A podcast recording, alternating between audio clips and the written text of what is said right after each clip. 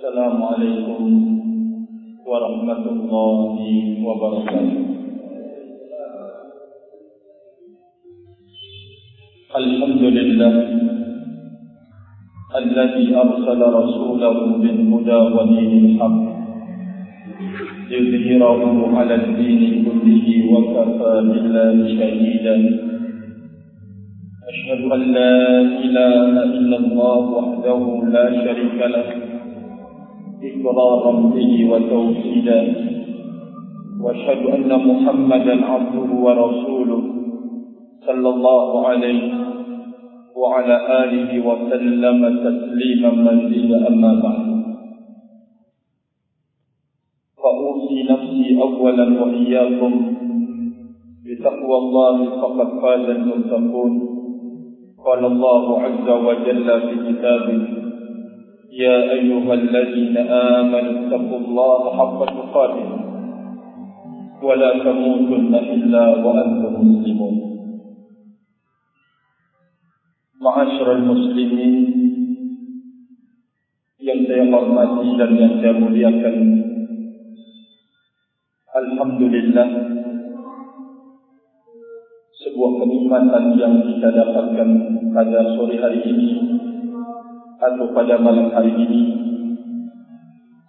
yaitu dibantu dan ditolongnya oleh Allah Azza wa Jalla kita semuanya untuk memenuhi panggilan Allah Subhanahu wa Ta'ala dengan lapang dada dan keringanan langkah untuk memenuhi dan menghadiri undangan Allah Subhanahu wa Ta'ala.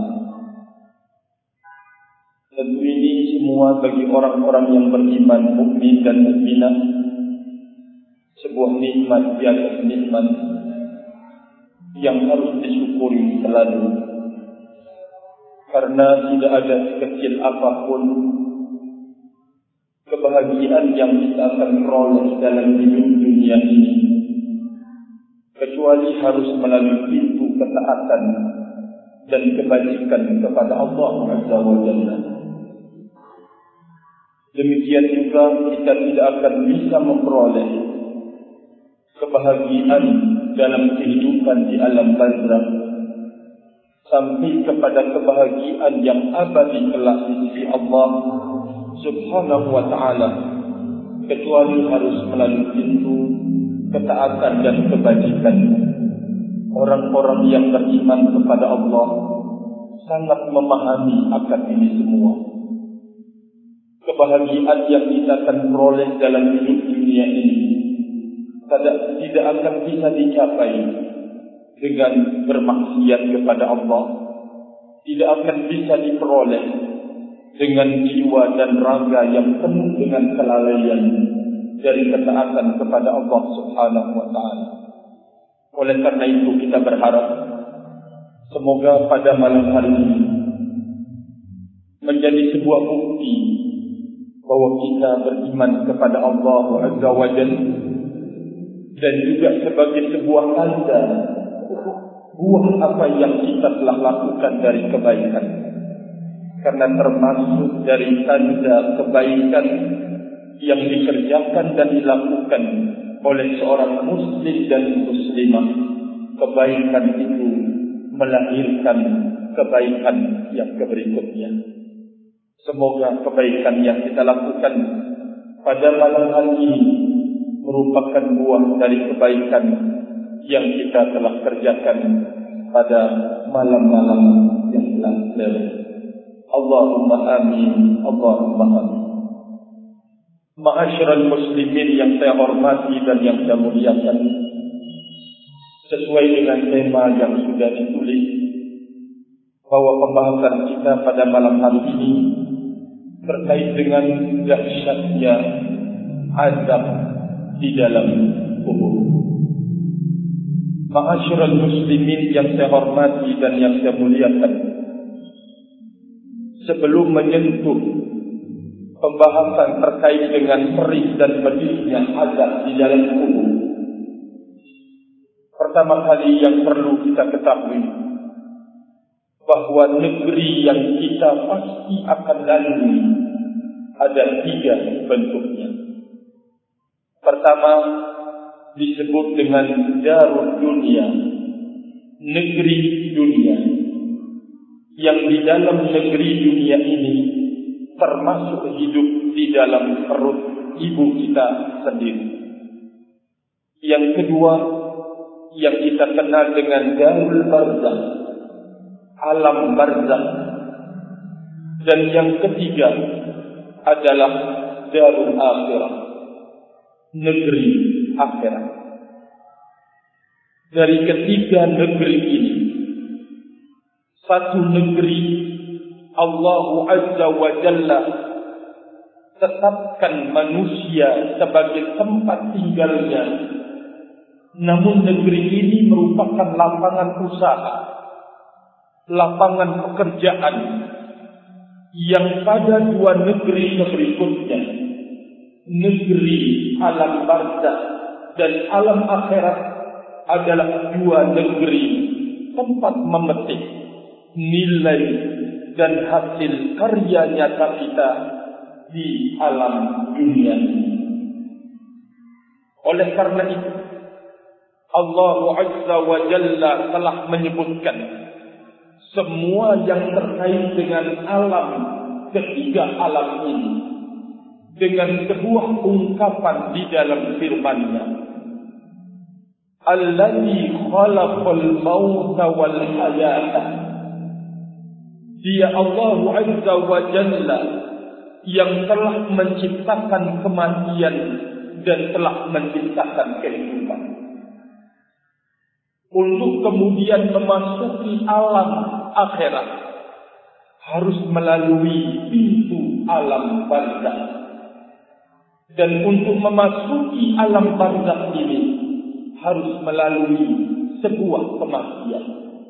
Allah Azza wa Jalla telah menciptakan kematian untuk kemudian setiap orang yang telah berkarya di dunia ini melalui pintu kematian, dia akan bisa memperoleh menilai-nilai dan bisa memetik hasil karya nyatanya dalam kehidupan dunia.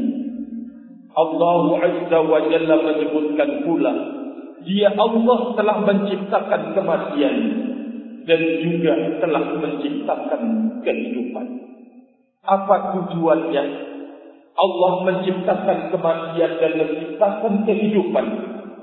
Allah sebutkan di dalam ayat itu, liyabluwakum ayyukum ahsanu amala, agar Allah Azza wa Jalla menguji, agar Allah Azza wa Jalla memberikan sebuah ujian di dalam hidup, siapa orang yang paling terbaik di dalam berkarya.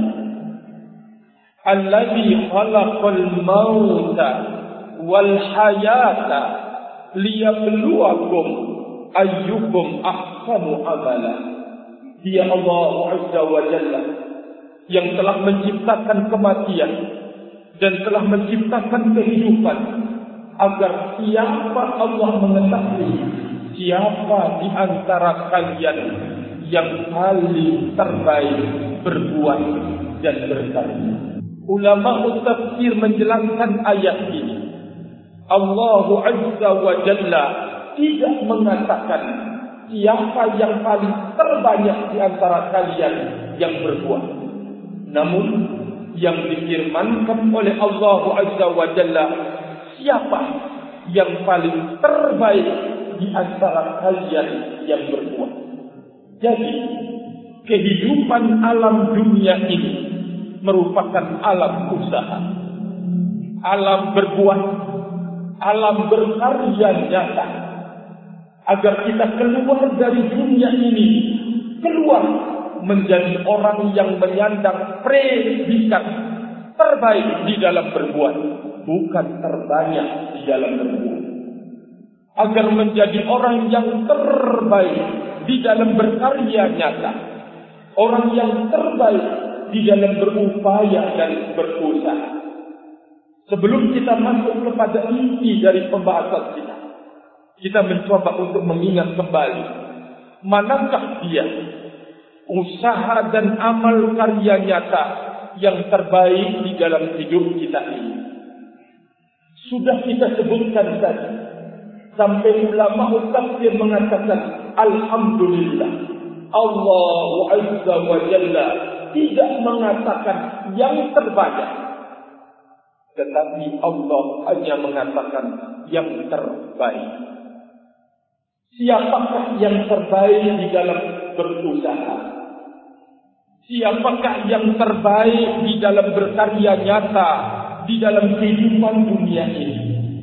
Mari kita bertanya kepada ulama kita yang telah lewat, dan kita telah menemukan jawaban dari seorang alim besar yang bernama Fudail bin Iyad rahimahullah ta'ala. Fudail bin Iyad rahimahullah ta'ala menjelaskan ayat ini dengan mengatakan, orang yang terbaik di dalam berusaha, di dalam berbuat, di dalam berkarya nyata di dunia ini adalah akhlasuhu wa aswabuhu.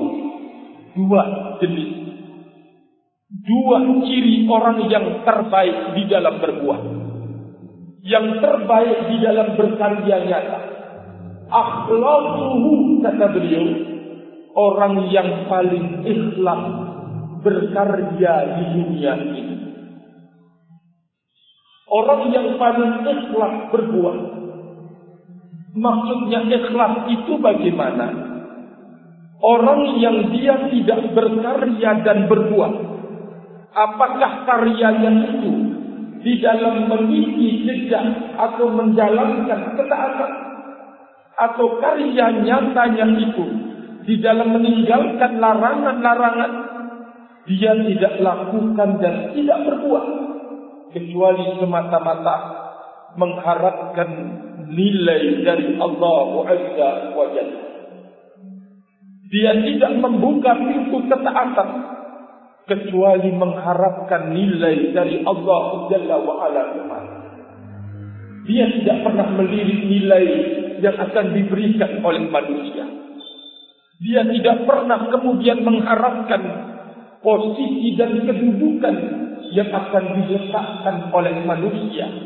Tidak pernah.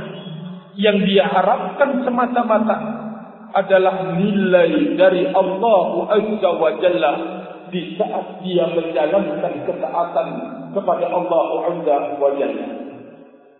Yang kedua, di saat dia berkarya nyata, ingin meninggalkan larangan-larangan, dia terdorong meninggalkan larangan bukan karena tidak adanya kesempatan.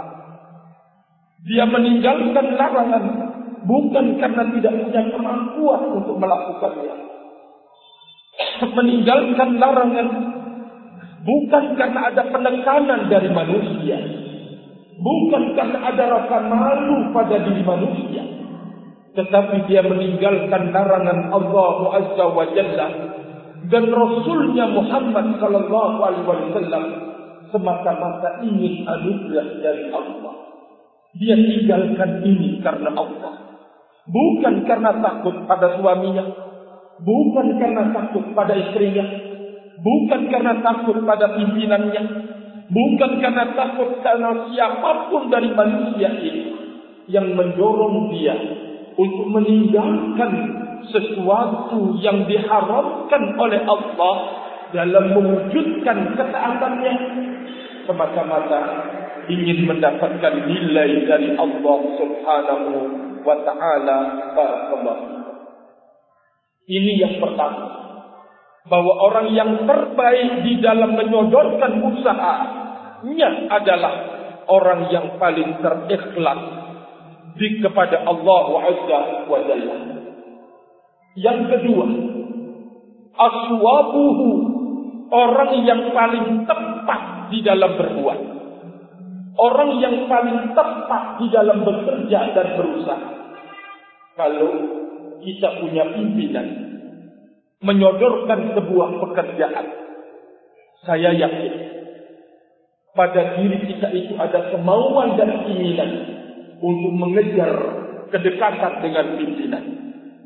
Kedua, kita akan berusaha untuk mengerjakannya sesuai dengan perintah pimpinan. Kan begitu. Ini kalau kehidupan dunia. Sehingga oleh pimpinan Anda menjadi orang yang didekatkan. Kenapa? Karena Anda melaksanakan tugas tepat dengan aturan. Sesuai dengan aturan. Demikian juga dalam upaya dan usaha kita. Di saat kita ingin menjadi terbaik kembali kepada Allah Azza wa Jalla, setelah kita bekerja dan berbuat semata-mata mencari ridha Allah Azza wa Jalla, melaksanakan ketaatan karena mencari ridha Allah, meninggalkan larangan karena takut kepada Allah Azza wa Jalla. Kedua, pelaksanaan ketaatan itu harus tepat. Barakallahu. Maksud tepatnya bagaimana? Allah Azza wa Jalla tidak menyisakan pintu ketaatan dan kebajikan kecuali Allah telah memberitahukan tata cara pelaksanaannya. Salat mulai dari takbiratul ihram sampai kemudian salam sudah diajarkan oleh Allah Azza wa Jalla melalui Nabi kita Muhammad sallallahu alaihi wasallam. Tidak ada yang disisakan olehnya.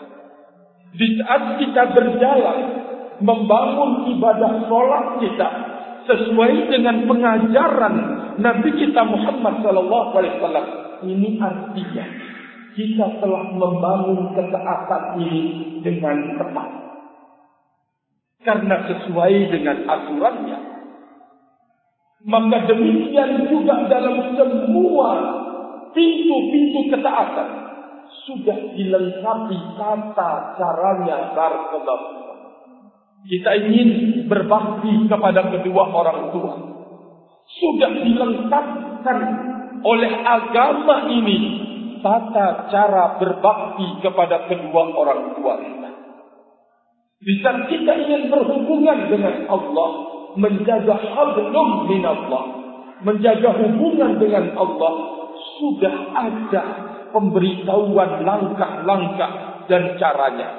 Di saat kita berhubungan dengan Allah dengan langkah-langkah dan cara yang sudah diajarkan, maka ini yang dimaksud dengan tepat dalam berkarya, tepat dalam berusaha. Jangan sampai kita balik. Di saat kita di hadapan tugas petinggi kita atau atasan kita, kita berusaha takut untuk dipecat dari kerjanya, takut untuk tidak diterima hasil karyanya, sehingga sesuai dengan ketentuan aturan yang dibuat oleh sang pimpinan. Tapi ketika kita berhadapan dengan Allah, membuka pintu-pintu ketaatan, ada adalah ikut-ikutan. Apa katanya adat istiadat budaya kita, apa katanya perasaan kita, apa katanya pimpinan kita, semuanya kita coba mendatangkan alasan.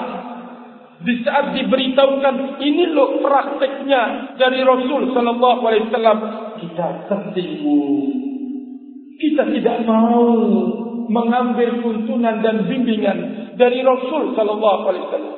Ini kan sebuah kesalahan yang fatal yang harus kita perbaiki, yang harus kita luruskan agar semua ketaatan kita itu berada pada jalur yang tepat. Masa sih Allah Azza wa Jalla telah menyempurnakan agamanya lalu diberikan pilihan kepada manusia. Mau melaksanakan ketaatan sesuai dengan adat istiadat, sesuai dengan budaya, sesuai dengan agama Nusantara, sesuai dengan agama yang berlaku, ya yang berlangsung di negeri kita, misalkan dengan tampak kita merujuk kepada Al-Quran dan Sunnah Nabi kita Muhammad Sallallahu Alaihi Wasallam. Ini kan sebuah kekeliruan yang harus kita perbaiki. cara tepat di dalam melaksanakan usaha untuk modal kembali kita kepada Allah Azza wa Jalla. Jangan sampai keluar koridor, jangan sampai keluar tuntunan, jangan sampai kebablasan. Kita pertahankan ajaran nenek moyang, mana ajarannya? Sementara kita tanggalkan aturan yang baku sempurna dari Allah Azza wa Jalla dan Rasulnya Muhammad Sallallahu Alaihi Wasallam. Inilah kebincangan yang sangat pada diri kita. Saya dan segenap saudaraku, muslimin dan muslimah. Kalau aturan yang dibikin oleh manusia, kita berusaha tepat melaksanakan. Namun bisa aturan itu datang dari Allah Azza wa Jalla. Banyak yang kita sodorkan alasan-alasan. Tidak sesuaikah dengan adat istiadat? Tidak sesuaikah dengan budaya kita? Tidak sesuai dengan agama Nusantara kita. Berbagai macam alasan. Ya Allah, kok terkait dengan keselamatan mau kembali kepada Allah, kita memilih, memilih, memilih. Sementara kita taat kepada sang tuan atau sang pimpinan kita, kita siap melaksanakan mulai dari huruf A sampai huruf Z. Ya Allah, berarti ini sebuah kekeliruan yang ada pada diri kita. Kita harus membedahinya.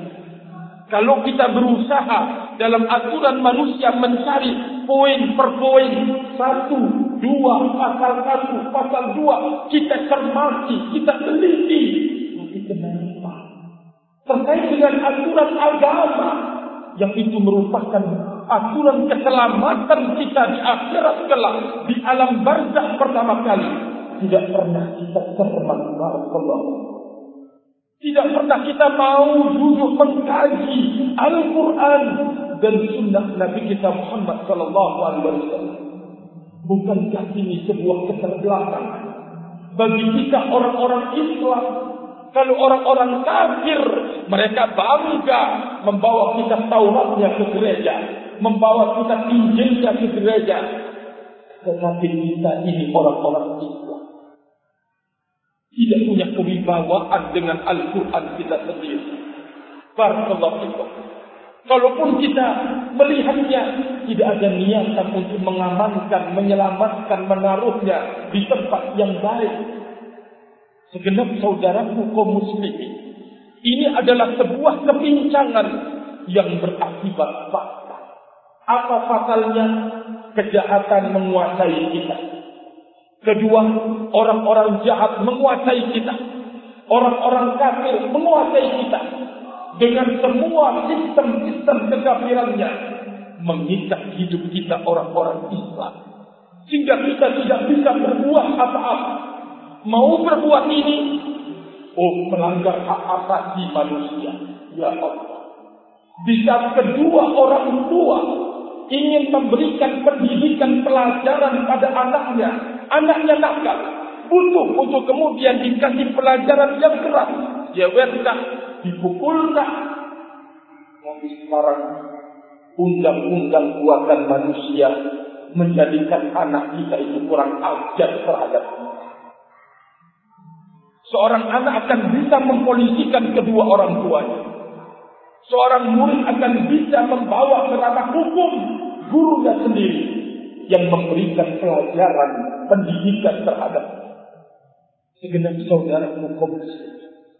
Orang mau paham pasal demi pasal aturan yang dibikin oleh manusia, tapi kita sebagai orang Islam tidak punya semangat untuk mengerti secara bersama aturan-aturan dalam usaha dan keselamatan kita di alam barzakh dan kelak di sisi Allah Azza wa Jalla dalam kehidupan yang abadi. Jadi dua, amalan yang terbaik, karya yang terbaik, usaha yang terbaik adalah usaha yang dilaksanakan semata-mata mencari ridhonya Allah Azza wa Jalla. Dan yang kedua, apa yang kita kerjakan dari usaha itu tepat sesuai dengan aturan Allah Azza wa Jalla dan Rasulnya Muhammad sallallahu alaihi wa ala alihi wasallam. Sehingga semua aturan-aturan organisasi, semua aturan-aturan jamaah tidak boleh diangkat di atas Al-Quran dan sunnah Nabi alaihi salatu wassalam. Yang harus kita jadikan patokan, yang harus menjadikan kita tepat di dalam beramal adalah Al-Quran dan sunnah Nabi kita Muhammad sallallahu alaihi wa ala alihi wasallam. Ma'asyiral muslimin, amal yang tepat ini, amal yang terbaik inilah yang akan menjadi pembantu utama dan pertama di saat kita menghadap Allah seorang diri, dikapani seorang diri, masuk ke dalam keranda seorang diri, bahkan masuk ke liang lahat seorang diri. Maka yang akan menemani kita adalah hasil karya nyata kita yang terbaik yang sudah kita lakukan di dunia. Kata Rasulullah sallallahu alaihi wa ala alihi wa sallam, yatba'ul mayyita thalathah. Yang menyertai seorang mayit itu adalah tiga perkara. Ahluhu wa maluhu wa amaluhu. Keluarganya, hartanya, dan juga amalnya. Dari ketiga penyerta keliang lahat ini, dua kembali ke dunia, kembali hartanya, kembali juga keluarganya. Yang tersisa adalah amal. Inilah yang akan menjawab, inilah yang akan membantu untuk menjawab pertanyaan malaikat munkar dan nakir yang disilahkan oleh Nabi kita Muhammad sallallahu alaihi wasallam dengan fitnatul kubur. Fitnahnya kubur itu adalah pertanyaan dua malaikat mungkar dan nakir. Mari kita belajar mulai dari seorang muslim, muslimah, atau orang fasik, pelaku jahat, atau kafir di saat dicabut, dicabut ajalnya. Rasulullah alaihi salatu wassalam pertama bercerita tentang seorang mukmin, orang yang beriman, dicabut ajalnya oleh Allah subhanahu wa ta'ala. Rasulullah alaihi salatu wassalam bercerita. Beliau mengatakan, wahai segenap sahabatku, berlindunglah kalian dari azab kubur. Berlindunglah kalian dari azab kubur. Dan berlindunglah kalian dari azab kubur. Kata Rasulullah alaihi salatu wassalam. Lalu beliau bercerita, sesungguhnya seorang mukmin apabila akan lepas dari kehidupan dunia, datang ajal menjemput, masuk ke pintu akhirat, turunlah malaikat dari langit. Tanazzalul malaikat, turun para malaikat dari langit dalam kondisi wajah-wajah mereka putih bersih, bagikan wajah mereka itu matahari. Kata Rasul sallallahu alaihi wasallam. Bersama para malaikat ini kain kapan dari kain kapannya surga. Kata Rasulullah alaihi salatu wasallam, kalau yang meninggal dunia ini adalah orang yang beriman, turun malaikat dengan wajah yang serba putih. Wajah mereka putihnya bagaikan sinar matahari terangnya. Bersama para malaikat, kata Rasulullah sallallahu alaihi wasallam, kain kapan dari kain kapan surga. Bersama mereka pula hunur, yaitu wewangian, wewangian dari surga.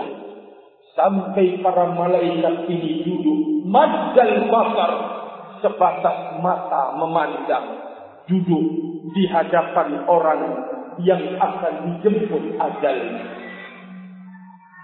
Didahului pertama kali dengan turunnya para malaikat. Sebelum malaikatul maut itu turun mencabut nyawa, bila orang yang meninggal dunia ini adalah orang yang baik, orang yang terbangun di dalam menyodorkan usaha di atas dunia, kata Rasulullah alaihi salatu wassalam, malaikat itu duduk di sekelilingnya, mudal basari, dengan batas mata memandang. Malaikat dari langit itu turun. Dalam kondisi demikian, datanglah malaikatul maut. Malakul maut datang, lalu kemudian duduk di, di atas kepalanya, di arah kepalanya. Lalu malaikatul maut mengatakan, wahai jiwa ruh yang baik, keluarlah engkau menuju pengampunan dan ridha dari Rabb engkau.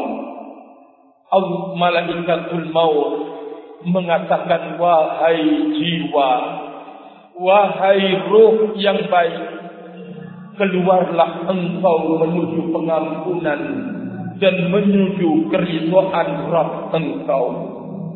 Kata Rasul sallallahu alaihi wasallam, keluarlah ruh itu bagikan air yang dituangkan dari mulutnya sendi mengalir begitu, lalu kemudian diambil oleh malaikatul maut.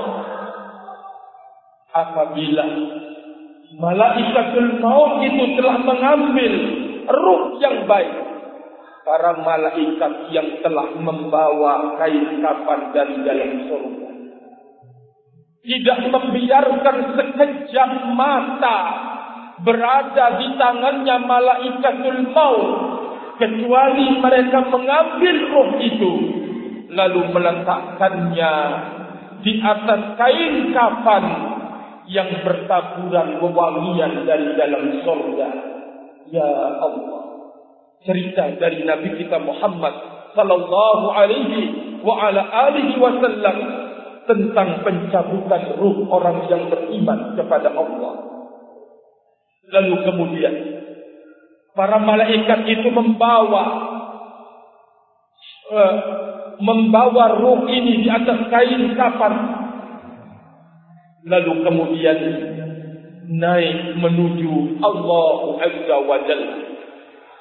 Tidaklah para malaikat membawa ruh di atas kain kafan dari dalam surga ini, melainkan semua malaikat yang berpapasan dengan ruh itu semuanya bertanya, kata Rasulullah sallallahu alaihi wasallam, ma hadhihir ruhul tayyib, ruh siapa ini? Ruh yang baik dan wangi sekali, ruh miliknya siapa? Para malaikat yang mengantar ruh yang baik ini mengatakan, ruhnya Fulan bin Fulan. Disebutkan dengan nama yang terbaik dan terindah. Dari dulu dia dinamakan di dunia, sampai kemudian para malaikat itu berakhir di langit dunia, langit yang paling bawah. Mereka minta untuk dibukakan pintu lalu. Maka semua yang ada di langit yang pertama ikut membawa ruh yang baik tersebut untuk menuju langit yang kedua. Terus demikian penduduk langit yang ketiga terus membawa ikut mengantar sampai kepada langit yang keempat, sampai kemudian menghadap Allah Azza wa Jalla. Apa kata Allah Subhanahu wa Ta'ala? Tulislah catatan-catatan hamba-Mu ini di tempat yang paling tinggi, lalu kembalikanlah setelah itu ke bumi, ke dalam jasadnya. Di saat kemudian ruh itu sudah berada di alam barzakh. Kenapa? Karena dari tanah aku menciptakannya, dan kepadanya aku akan kembalikan, dan darinya pula aku telah keluarkan. Ruhnya dikembalikan ke jasadnya di sapi. Setelah dia berada di dalam lahat, di dalam kuburnya, dua malaikat datang, kata Rasulullah alaihi salatu wassalam, fayujlisani fayujlisani kedua malaikat itu mendudukkannya. Pernahkah kita terbalik? Kalau lubang yang sempit itu akan bisa mengeluarkan keajaiban, kenapa? Karena ini adalah kehidupan alam barzah. Jangan diukur dengan kehidupan dunia. Kalau orang yang sudah dimasukkan contoh di dalam gelas lalu kemudian ditutup, tidak mungkin dia akan bisa bergerak dan berbuat apa-apa. Ini kehidupan dunia. Namun kehidupan alam barzah berbeda dengan kehidupan dunia. Apa kata Rasul sallallahu alaihi wasallam? Dua malaikat yang bertanya di dalam kubur mendudukkan jasad itu, lalu kemudian bertanya kepadanya, marrabbuka, siapa Rasulullah? Orang yang beriman ini menjawab, Rabbu adalah Allah. Kedua malaikat kembali bertanya, majiduk, apa agamamu? Dia menjawab, agamamu adalah Islam. Keduanya kembali bertanya, siapakah orang yang pernah diutus ke tengah engkau? Dia menjawab, Rasulullah sallallahu alaihi wa ala alihi wasallam. Lalu kemudian memanggil dari atas langit, kata Rasulullah sallallahu alaihi wasallam, bahwa hambaku ini telah benar dan dia jujur. Bentangkan permadani dari dalam surga, pakaikanlah hambaku ini pakaian dari dalam surga, dan bukakanlah buatnya pintu menuju surga. Ya Allah, sebuah keberuntungan bagi orang yang beriman, bisa dia menuntut kehidupannya dalam kondisi beriman kepada Allah Azza wa Jalla. Sebab amal yang telah dikerjakan di dunia ini, tidak ada yang diharapkan di dalam amalnya kecuali Allah Azza wa Jalla nilai darinya. Allah Subhanahu wa Ta'ala di dalam kuburnya mengatakan, hambaku ini telah benar dengan jawabannya. Bentangkanlah permadaninya dari dalam surga, berikan pakaian dari pakaian-pakaian surga, dan bukakan buatnya pintu menuju surga. Maka dari dalam surga wewangian terus datang silih berganti. Lalu diluaskan kuburannya, kata Rasulullah alaihi salatu wassalam, sebatas mata memandang. Bagaimana surga kalau seseorang menikmati kebahagiaan itu dengan sendiri? Tentu kurang. Maka Rasulullah bercerita, datanglah seseorang menghampirinya dengan wajah-wajah yang paling terbaik, lalu dia mencoba untuk bertanya, siapa engkau ini? Engkau datang dengan wajah kebaikan dan penuh ketenangan dan kegembiraan. Apa kata yang datang itu? Fayaqulu, dia berkata, abshir, bergembiralah engkau dengan sesuatu yang menyenangkan engkau. Inilah dia hari-hari yang engkau telah dijanjikan oleh Allah Azza wa Jalla. Saya adalah amal soleh engkau. Saya adalah amal kebajikan dan ketaatan yang engkau telah lakukan dan kerjakan di dunia. Ma'asyiral muslimin dan muslimat yang saya hormati, inilah yang kita sebutkan di awal, bahwa amal yang terbaik yang kita persiapkan itu adalah amal yang dibangun semata-mata mencari ridhonya Allah Azza wa Jalla. Dan yang kedua, amal yang tepat sesuai dengan aturan dan bimbingan Allah Azza wa Jalla dan Rasulnya Muhammad Sallallahu Alaihi Wasallam. Dalam kesendiriannya kita, dia datang untuk kemudian menemani kita. Dia datang dengan wajah yang sangat baik. Dia datang dengan wajah yang mendatangkan kebaikan. Itulah dia. Di saat dia mengatakan, saya adalah amal soleh.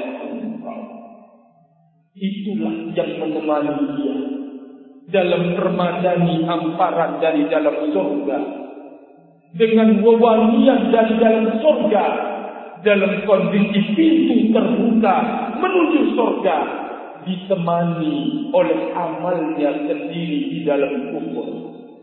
Ma'asyiral muslimin yang saya hormati dan yang saya muliakan, namun jikalau yang meninggal itu adalah penjahat, yang meninggal itu adalah orang yang jelek dan jahat, kafir kepada Allah Azza wa Jalla, Rasulullah berkata, turunlah malaikat yang wajah para malaikat ini adalah hitam kelam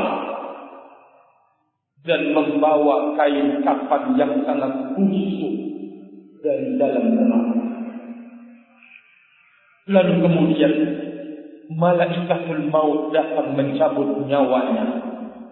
Dia mengatakan, wahai ruh yang jahat, wahai ruh yang jelek, keluarlah engkau menuju kemurkaan Rabb engkau. Keluarlah engkau menuju marah Rabb engkau. Sampai kemudian para malaikat tidak membukakan pintu langit, dan kemudian dikembalikan roh yang jahat kepada barakallahu fikum jasad tersebut. Rasulullah alaihi salatu wassalam bercerita, amal-amal jahatnya mendatangi dia, dihamparkan permadani busuk dari dalam neraka, mencium wangian yang busuk dari dalam neraka selama dia berada di alam kuburnya. Lalu kuburnya mengempis sampai kemudian berselang-seling tulang rusuknya. Kata Rasulullah Sallallahu Alaihi Wasallam, semoga Allah Azza wa Jalla menjauhkan saya dan segenap saudaraku kaum muslimin dan muslimat dari azab yang sangat dahsyat alam kubur. Semoga Allah Azza wa Jalla menganugerahkan saya dan segenap saudaraku kaum muslimin dan muslimat menuntut kehidupan ini dengan tutupan yang terbaik, husnul khatimah. Allahumma amin, Allahumma amin. Dan sebelum saya tutup, saya mengucapkan banyak-banyak terima kasih kepada semua pengurus masjid yang telah memberikan kesempatan untuk saya bertatap muka dengan saudara saya kaum muslimin dan muslimat di rumah Allah Azza wa Jalla. Semoga Allah Azza wa Jalla memberikan kebaikan kepada semua pengurus masjid. Tidak ada kata dan kalimat yang pantas saya ucapkan kecuali jazakumullahu khairan wa barakallahu fikum. Saya juga akan mengucapkan banyak-banyak terima kasih kepada saudara kaum muslimin dan muslimat yang berkesempatan untuk duduk mendengarkan cerita kehidupan alam barzah dari lisan Nabi kita Muhammad Sallallahu Alaihi Wasallam. Wa jazakumullahu khairan wa barakallahu fikum. Wa akhiru da'wana alhamdulillah. Subhanakallahumma wa bihamdika, asyhadu an la ilaha illa anta, astaghfiruka wa atubu ilaik. Wassalamu alaikum warahmatullahi wabarakatuh.